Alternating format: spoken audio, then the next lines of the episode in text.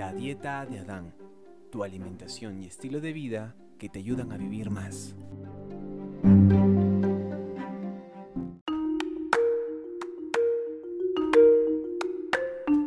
Bienvenidos a la dieta de Adán, otro episodio en el cual estamos reunidos para poder comentar acerca de la alimentación en los tiempos del COVID-19. Estamos con Lili Correa. ¿Cómo estás, Lili? ¿Cómo estás, Joel? Muchas gracias por invitarme. Bueno, gracias a ti por aceptar la invitación. Y realmente Lili, ella es una colega y es nutricionista egresada de la Universidad de Loma Linda.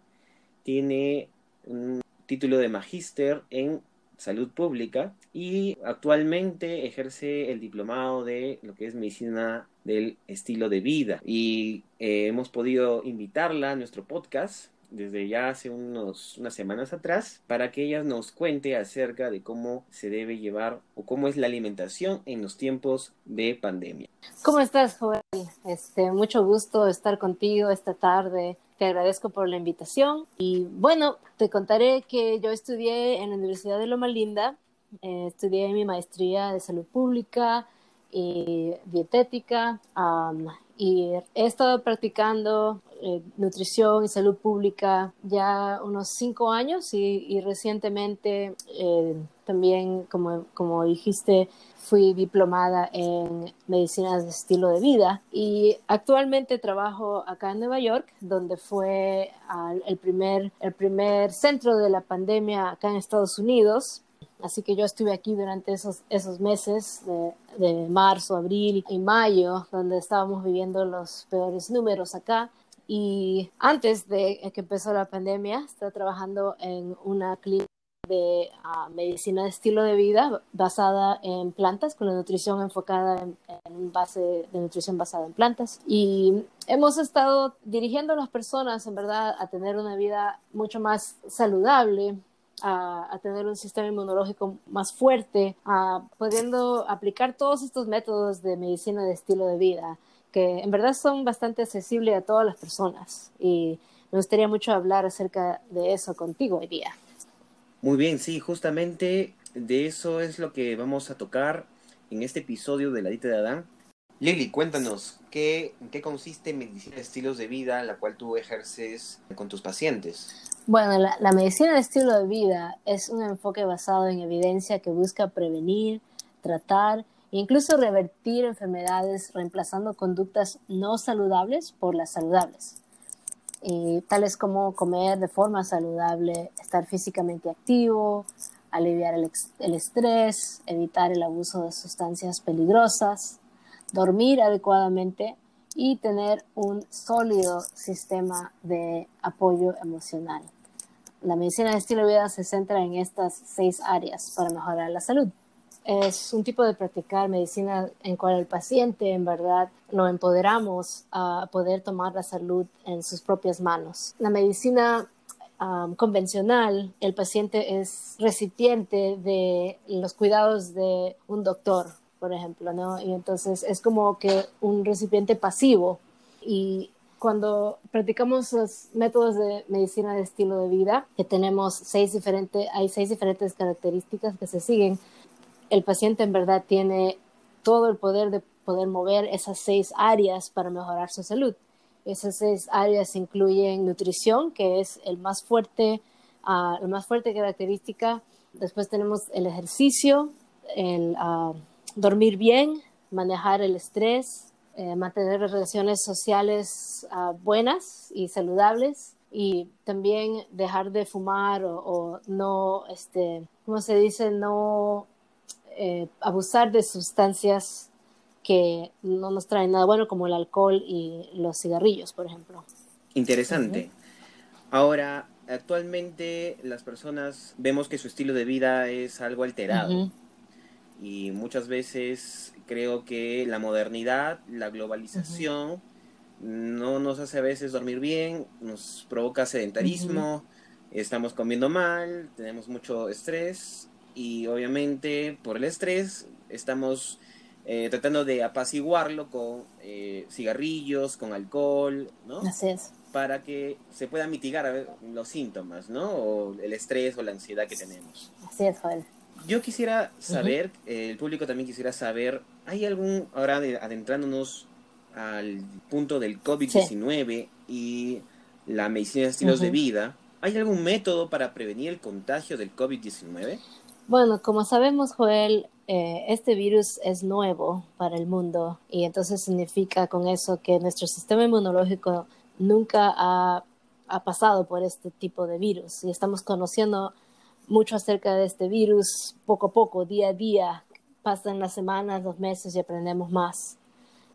pero por ahora los métodos que sí sabemos que lo pueden prevenir son mantener un buen higiene lavándote las manos por 20 segundos con jabón y, agua. Y si no hay agua, este, usar uno de esos uh, alcohol que tiene al menos 60% alcohol de, ¿cómo se dice? No sé cómo se dice en español Em, ese alcohol para las manos. Ah, alcohol gel. Eso también puede ser efectivo, pero tiene que tener al menos 60% de contenido de alcohol. También sabemos que usar tu mascarilla en los espacios públicos, especialmente en los espacios cerrados, a mantenerte en la casa lo más posible si es que no tienes que salir, no te, no te arriesgues a salir y manteniendo ese distanciamiento físico, es una nueva manera de decirlo, porque en verdad eh, se han dicho que son seis pies o dos metros, ¿no? Pero ahora estamos viendo que que deberíamos poner mucha más distancia que eso. Entonces, como, como te digo, las, las recomendaciones siguen evolviendo lo más que conocemos acerca de este virus, pero lo que sí sabemos son esas cosas, esas tres cosas, por ejemplo, de de lavarse las manos, las mascarillas y el distanciamiento uh, físico. Cada semana, como tú mencionas, cada día se va investigando más y se va conociendo más de cómo este virus empieza a infectar. Hay muchas preguntas acerca de este virus nuevo y una de ellas es eh, a qué personas o qué grupo de personas tienen mayor riesgo de complicación extrema, severidad y hasta muerte por este virus. ¿Hay algún grupo de personas que está con mayor riesgo? Sí, de acuerdo, acuerdo de los, del Centro de Control de Enfermedades de Estados Unidos, las personas de cualquier edad con las siguientes afecciones tienen mayor riesgo de enfermarse con más, más grave duración y, bueno, y más grave por causa del COVID-19. Y esas son personas que tienen enfermedades renales crónicas, enfermedades pulmonares de obstructiva crónica, por ejemplo, eh, personas que tienen el sistema inmunitario debilitado y, por ejemplo, un trasplante, de órganos sólidos, las personas que tienen obesidad, que es un índice de masa corporal uh, más de 30, y personas también que sufren de insuficiencia cardíaca, enfermedades de arterias coronarias, y también personas que tienen diabetes tipo 2. Estas son las más propensas a tener mayor riesgo y complicación eh, hasta muerte por este virus. Eso quiere decir que es alarmante debido a que hay una gran cantidad de personas que están en esta condición, ¿no? Y a lo cual denominamos enfermedades crónicas no transmisibles. Así es. Y sabes otra cosa, Joel, que antes se pensaba que tal vez los la, enfermedad no afectaba mucho a los niños, pero ahora empezamos a ver que sí lo hace también. Y, y si no les afecta directamente, definitivamente los niños pueden ser portadores del virus, desafortunadamente, ¿no? Entonces también se recomienda que los niños mayores de dos años usen su mascarilla también. Mm, muy interesante. Quiere decir que este virus ataca tanto a niños como adultos, eh, sobre todo adultos mayores, hay mayor complicación y más aún si tienen el sistema inmunológico deprimido y enfermedades crónicas. Así es, Juan. Preexistentes. Ahora, hablando acerca de estas enfermedades crónicas, eh, por lo que se sabe, la mayoría de ellas son causadas por el estilo de vida, justamente eso, y por la alimentación. ¿Tiene algo que ver ahora entonces, viendo desde el aspecto de la pandemia, tiene que haber algo, una relación o hay algún papel que cumple la nutrición en el sistema inmunológico, ya que nos comentaste de que la medicina de estilos de vida, eh, la primera fortaleza de ella es la nutrición. Sí, es, es una importante cifra que debemos recordar, Joel, que 70% de nuestro sistema inmunológico reside en nuestro microbioma intestinal. Eso es su casa. 70% de nuestro sistema inmunológico. Es una cifra muy grande, lo que significa que todo lo que escogemos poner en nuestra boca, en verdad hace una tremenda diferencia. Y por eso podemos pensar en la comida como combustible, en verdad. Y, debemos preguntarnos qué clase, con qué clase de combustible corre nuestro motor interno. ¿Qué le estamos dando a nuestro cuerpo para que esté fuerte, no?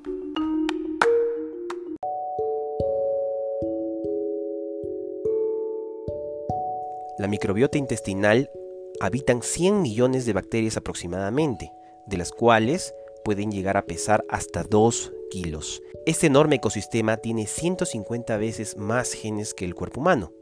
Por esto, debería considerarse como un órgano más del cuerpo humano, debido a que se ha encontrado que un desequilibrio en su composición está relacionado con enfermedades como la diabetes, obesidad y alergias, entre otras. Qué interesante lo que nos comentas. Esto quiere decir que la nutrición tiene un papel muy directo en el sistema inmunológico. Cada cosa que nos alimentamos. Ahora, ¿qué factores entonces alimentarios pueden disminuir la respuesta inmunitaria óptima? Bueno, si estamos consumiendo alimentos hiper, hiperprocesados, esa es la primera manera de, en verdad destruir o disminuir nuestra respuesta inmune. esos son alimentos también empaquetados, las gaseosas, las golosinas, el alcohol. Estos factores en verdad em, pueden hacer mucho daño a, la bacteria que, que vive en nuestro microbioma intestinal y puede causar que nuestro sistema inmunológico en verdad no, no sea fuerte. El comer también este, desarreglos, diferentes horas, eso también, eso también puede afectar nuestro sistema. Como, como comer muy, muy de noche a altas horas de la noche. sí, o a veces porque una cosa que estamos viendo bastante es que como estamos ahora más en casa y la refrigeradora está ahí o la cocina está bien cerca, entonces estamos comiendo más de lo que en verdad debemos durante todo el día, en lugar de tener nuestras, por ejemplo, tres comidas, que es nuestro horario normal, ¿no? Y donde estamos dando un descanso a nuestro sistema a que dijera bien antes de que le demos la próxima comida. Entonces, todos estos hábitos llegan a también una, una función no no es óptima para nuestro sistema digestivo, ¿no? Eh, en verdad también hay una recomendación que debemos reducir nuestro consumo diario de comida o de calorías diarias un 15 a 20% de lo que usual de lo usual, por la razón de que durante esta pandemia hemos estado más sedentarios, o sea, en, casa sentados, tal vez haciendo trabajo en la computadora, cosas así, y reduciendo ese 15 a 20% de nuestro consumo total de calorías diarias, uh, podemos prevenir agregar peso. Así que eh, siguiendo una, unos los principios de un dicho que todos hemos escuchado, ¿no? De, comer desayuno como un rey, el almuerzo como un príncipe, ¿no? Y la cena como un mendigo, ¿así es el dicho?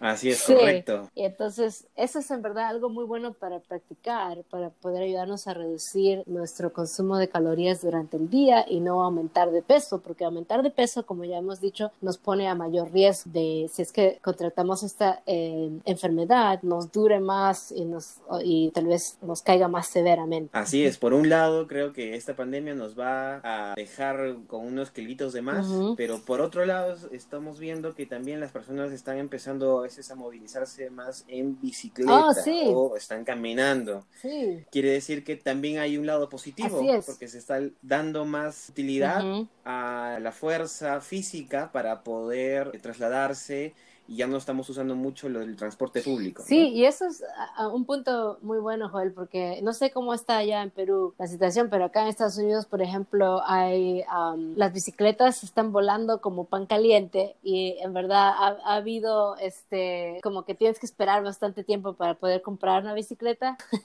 porque se agotan. Ajá. Es algo no no lo imaginábamos hace un tiempo atrás. No, en verdad la gente está tratando de evitar, como tú dices, el transporte público porque sabemos que en esos sitios donde estamos más personas y, es un sitio cerrado, entonces hay más probabilidad de contagio. Como este virus vive en el aire y se puede quedar en el aire, especialmente si es que las personas no están con sus máscaras, solo hablando, es que botamos estas gotitas de saliva o de respiración que con ellas pueden cargar ese virus si lo tenemos. Claro, y pueden llegar a contagiarnos si no estamos debidamente protegidos. Sí. Si llegamos a contraer el virus del COVID-19, ¿cómo debe ser la alimentación que debamos llevar?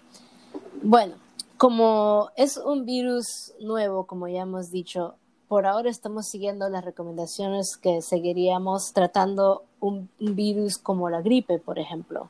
Es bien importante porque hemos visto que, las personas que, contraen el COVID-19 em, no tienen apetito, por ejemplo. Como cuando te ha dado una gripe fuerte tal vez y no tienes muchas ganas de comer, entonces lo mejor es caldos caldos de, verduras, licuados, jugos, agua. Es muy importante mantenerse hidratado durante este tiempo. Y como la gente no tiene mucho apetito, las calorías o la energía van a venir, por ejemplo, de jugos o de licuados o de esos caldos. Y es importante em, tener las calorías eh, durante el día y no este, no solo ah, apoyarnos en, agua, por ejemplo, tratar de consumir algunas calorías. ¿Por qué? Porque es importante tener esa energía para que nuestro cuerpo, nuestra máquina siga funcionando de la manera más óptima que puede y también para que tenga energía suficiente para seguir batallando la infección, ¿no?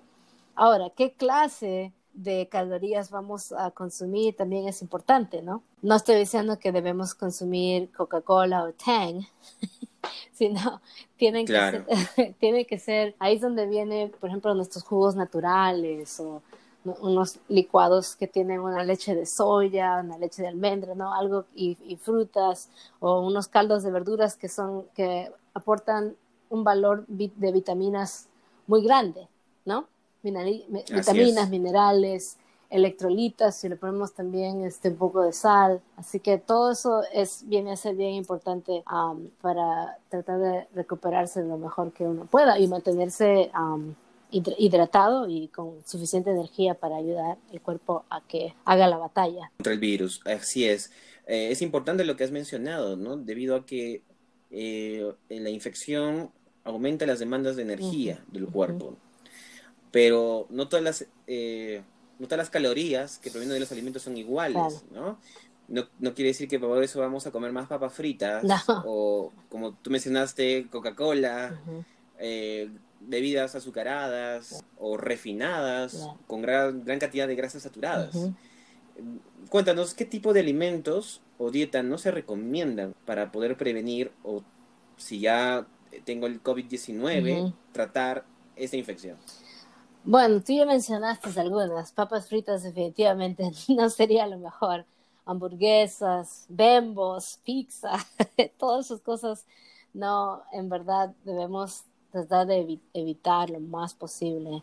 Porque esos son los elementos que en verdad bajan nuestras defensas inmunológicas. No nos traen nutrientes que nuestro cuerpo va a usar.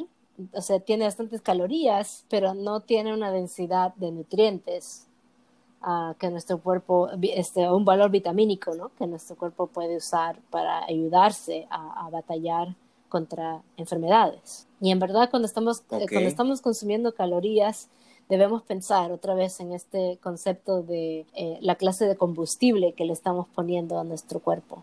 Cuando nosotros pensamos en nuestros carros, por ejemplo, siempre tratamos de ponerle lo mejor, ¿no? Tal vez que el mejor tipo de combustible que, hay para que, para que el motor corra de la, de la mejor manera, ¿no? Y debemos pensar nuestro cuerpo así también. En lugar de comer papas fritas, ¿qué clases de papas podríamos comer? Tal vez serían unas papas al horno, hervidas, ¿no? Porque las papas es, es, un buen alimento, ¿no? Y especialmente es un alimento que se puede digerir fácilmente también. No tiene, si es que no está frito, no va a tener esas grasas saturadas que se digieren lentamente y, y son dañinas además para el sistema. Quiere decir que debemos considerarnos como el auto más carísimo. que está sobre la tierra, ¿no? Un Lamborghini eh, puede ser que, quizás podamos nosotros eh, pensar que somos ese carro de lujo, ¿no? Ahora, cuéntanos, ¿qué alimentos eh, tú sugerirías para poder eh, tener un sistema inmunitario correcto? ¿Qué alimentos específicos? ¿O alguna fruta, alguna verdura eh, que tenga fuentes de vitaminas o antioxidantes que tú puedas recomendarnos? Claro, mira, lo, lo, mejor que uno puede hacer para el sistema inmunológico, ahora estamos hablando acerca de, de fortalecer nuestro sistema inmunológico, ¿no? La fibra es algo que solo existe en el mundo de las plantas, ¿no? Eh, quiero decir eh, legumbres, quiero decir granos enteros o integrales, ¿no? Eh, cereales integrales, verduras, frutas, todo ese, ese reino de plantas es donde existe la fibra, ¿no? Y la fibra en verdad es la comida, vamos a decir, para la bacteria buena que vive en, nuestro microbioma intestinal. la mayor cantidad de fibra que tenemos en nuestra dieta, entonces lo mejor que estamos reforzando o le estamos dando de comer a esa bacteria buena y, al mismo tiempo estamos eh, reforzando nuestro sistema inmunológico. Entonces, todas las comidas basadas en plantas, por ejemplo, lo que almorcé hoy día, almorcé unos frijoles negros con arroz integral, la mitad de una palta pequeña y una ensalada verde con limón, un poquito de sal y pimienta. Súper simple, ¿no? Algo súper simple, pero lleno de vitaminas, minerales, de fibra y todos los macronutrientes que necesito, proteínas, carbohidratos y grasas buenas con mi, con mi palta. ¿no? La proteína venía mayormente de los frijoles, los carbohidratos, aunque todo tiene proteína, por si acaso, ah, para que entendamos bien eso, pero el, el, grano entero que venía siendo mi arroz integral es lo que aporta más carbohidratos ahí. Y los vegetales vamos a pensar en ellos como vitaminas y minerales, mayormente. Entonces, tener un plato balanceado así es en verdad la mejor defensa que puedo tener, porque tiene todo lo que necesita ah, para que mi cuerpo, mi sistema inmunológico estén trabajando lo mejor que pueden. Correcto. Escuchar tu menú realmente, en lo personal, me ha abierto el apetito. Al imaginarme cómo es que has estado combinando cada alimento en tu plato eh, de tu almuerzo de hoy. Creo que también a los que nos están escuchando, nuestros oyentes también, les da una idea de cómo poder preparar un plato saludable y que aporta gran cantidad de fibra y vitamina, ¿no? Para nuestro sistema inmunológico. Sí.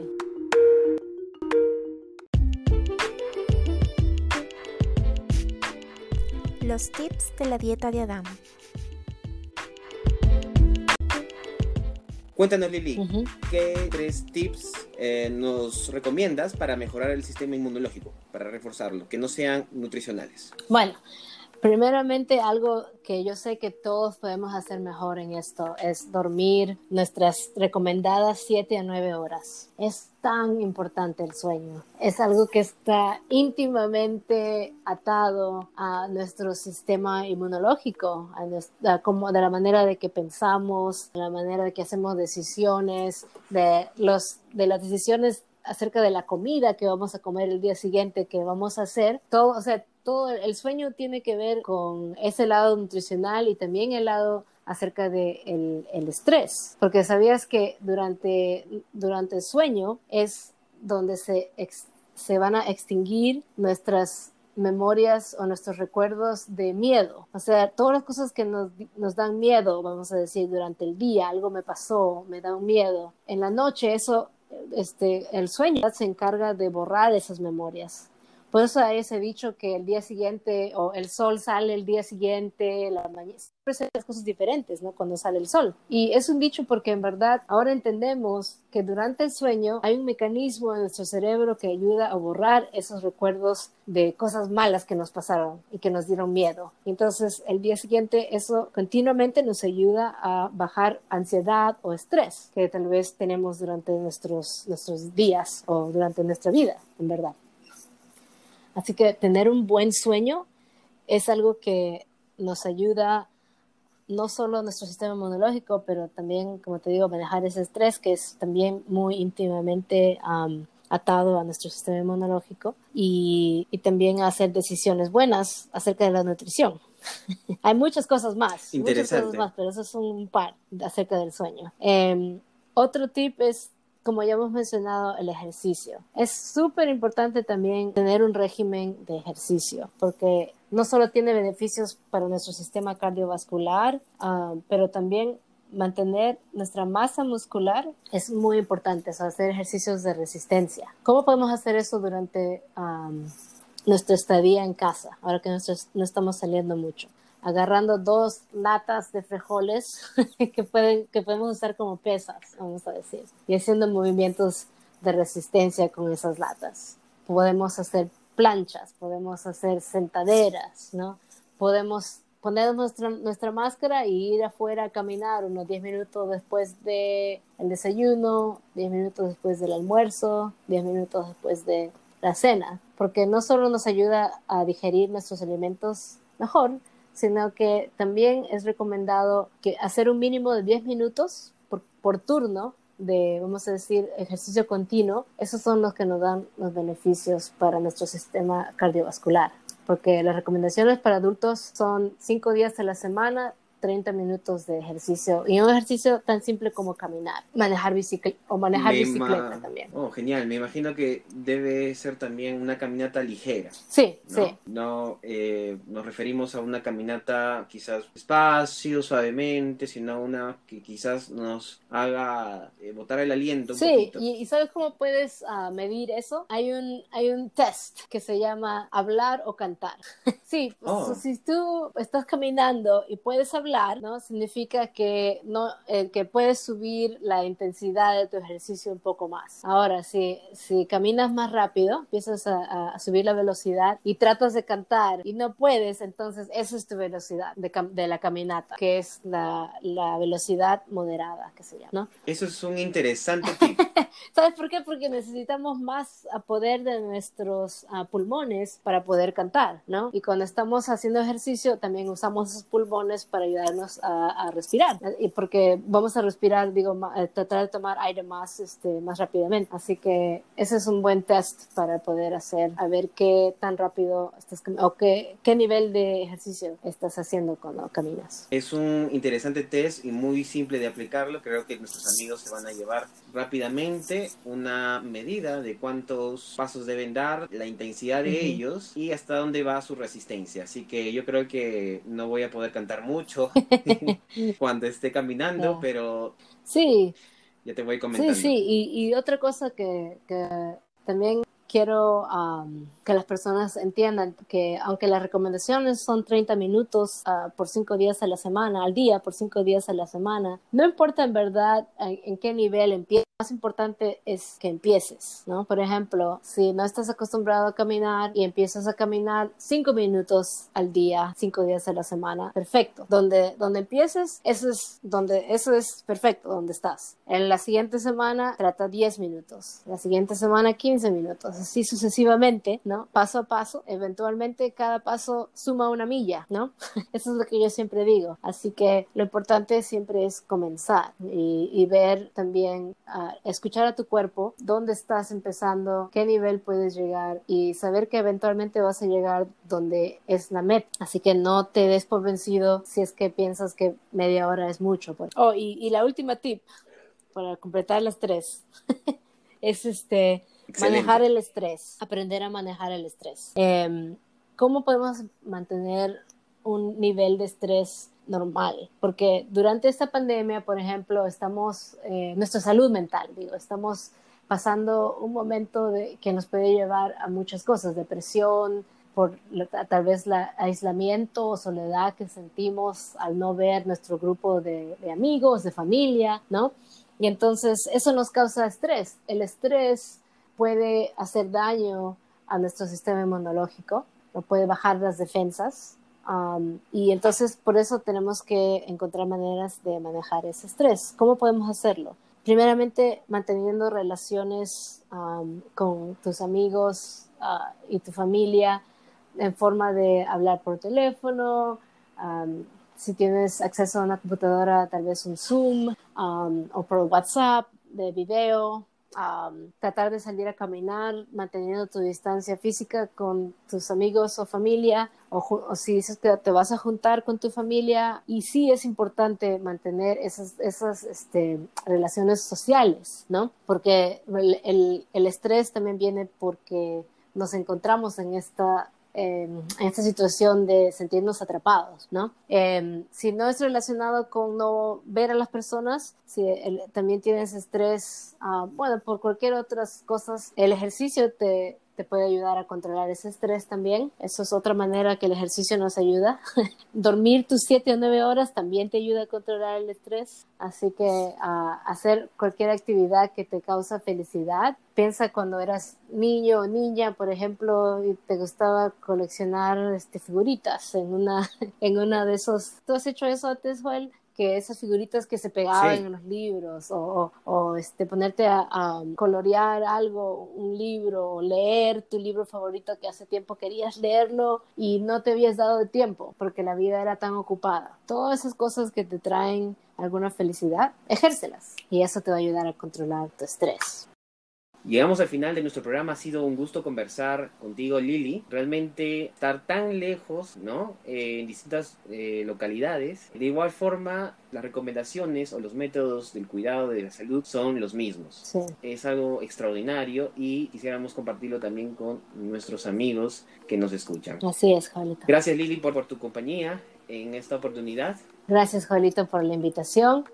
Y espero que todos sigamos cuidándonos y siguiendo las, las recomendaciones y normas de la salud pública, de las agencias de salud pública, y que nos podamos ver pronto, en verdad.